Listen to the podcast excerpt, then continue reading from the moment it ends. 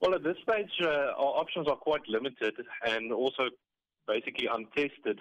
Um, we've got no precedent to work on, but um, legal action seems to be the only recourse, um, not only to the benefit of our own members, um, but as, the, as South Africa as a whole. So we'll be discussing tomorrow morning, quite early, with uh, our legal team what legal recourse we are able to provide um, and perhaps ask the court for uh, interdict to compel the police service to prohibit any illegal strike activities from taking place at these national key points um, that belong to Eskom. Mm. And then, do you also share the same sentiments as the minister, uh, Minister Gordhan? He basically said some of the sabotage that we are seeing that has led to stage uh, six load shedding may uh, allegedly be by uh, striking workers. Do you share his sentiments? Well, the thing is, I can't speak from the facts because I'm not on ground level. So obviously, the minister and Eskom are much more privy to the information on ground level than we are um, here in Centurion.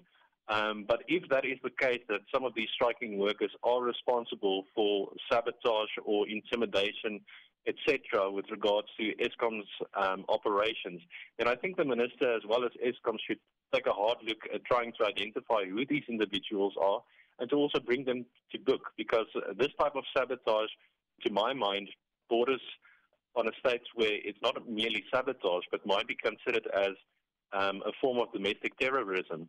Um, if it is deemed to be so. So I would hope that the minister, as well as Eskom, would convene in this regard to bring those people to book. Mm. And if there's no action from the police's side and uh, Eskom's side in terms of prosecution, will AfriForum uh, take this um, with your private prosecution unit? Will you take this case further? Well, the thing is, uh, how the private prosecution unit operates or works is that there first needs to be a criminal case opened by the affected parties. And only once a national prosecuting authority has decided not to prosecute those individuals and issues a nolle prosequi certificate, can our private prosecution unit um, take up the case, evaluate it, and determine whether they um, feel that there's enough uh, evidence to uh, formulate the prosecution.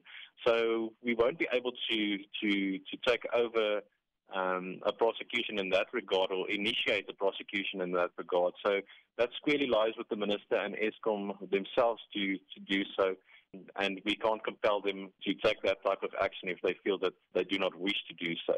However, we feel that if it is in fact the case that um, there is intentional sabotage taking place at Eskom, that the prudent thing to do would be for them to open criminal cases and have the police investigate those matters and bring uh, bring these criminals to book.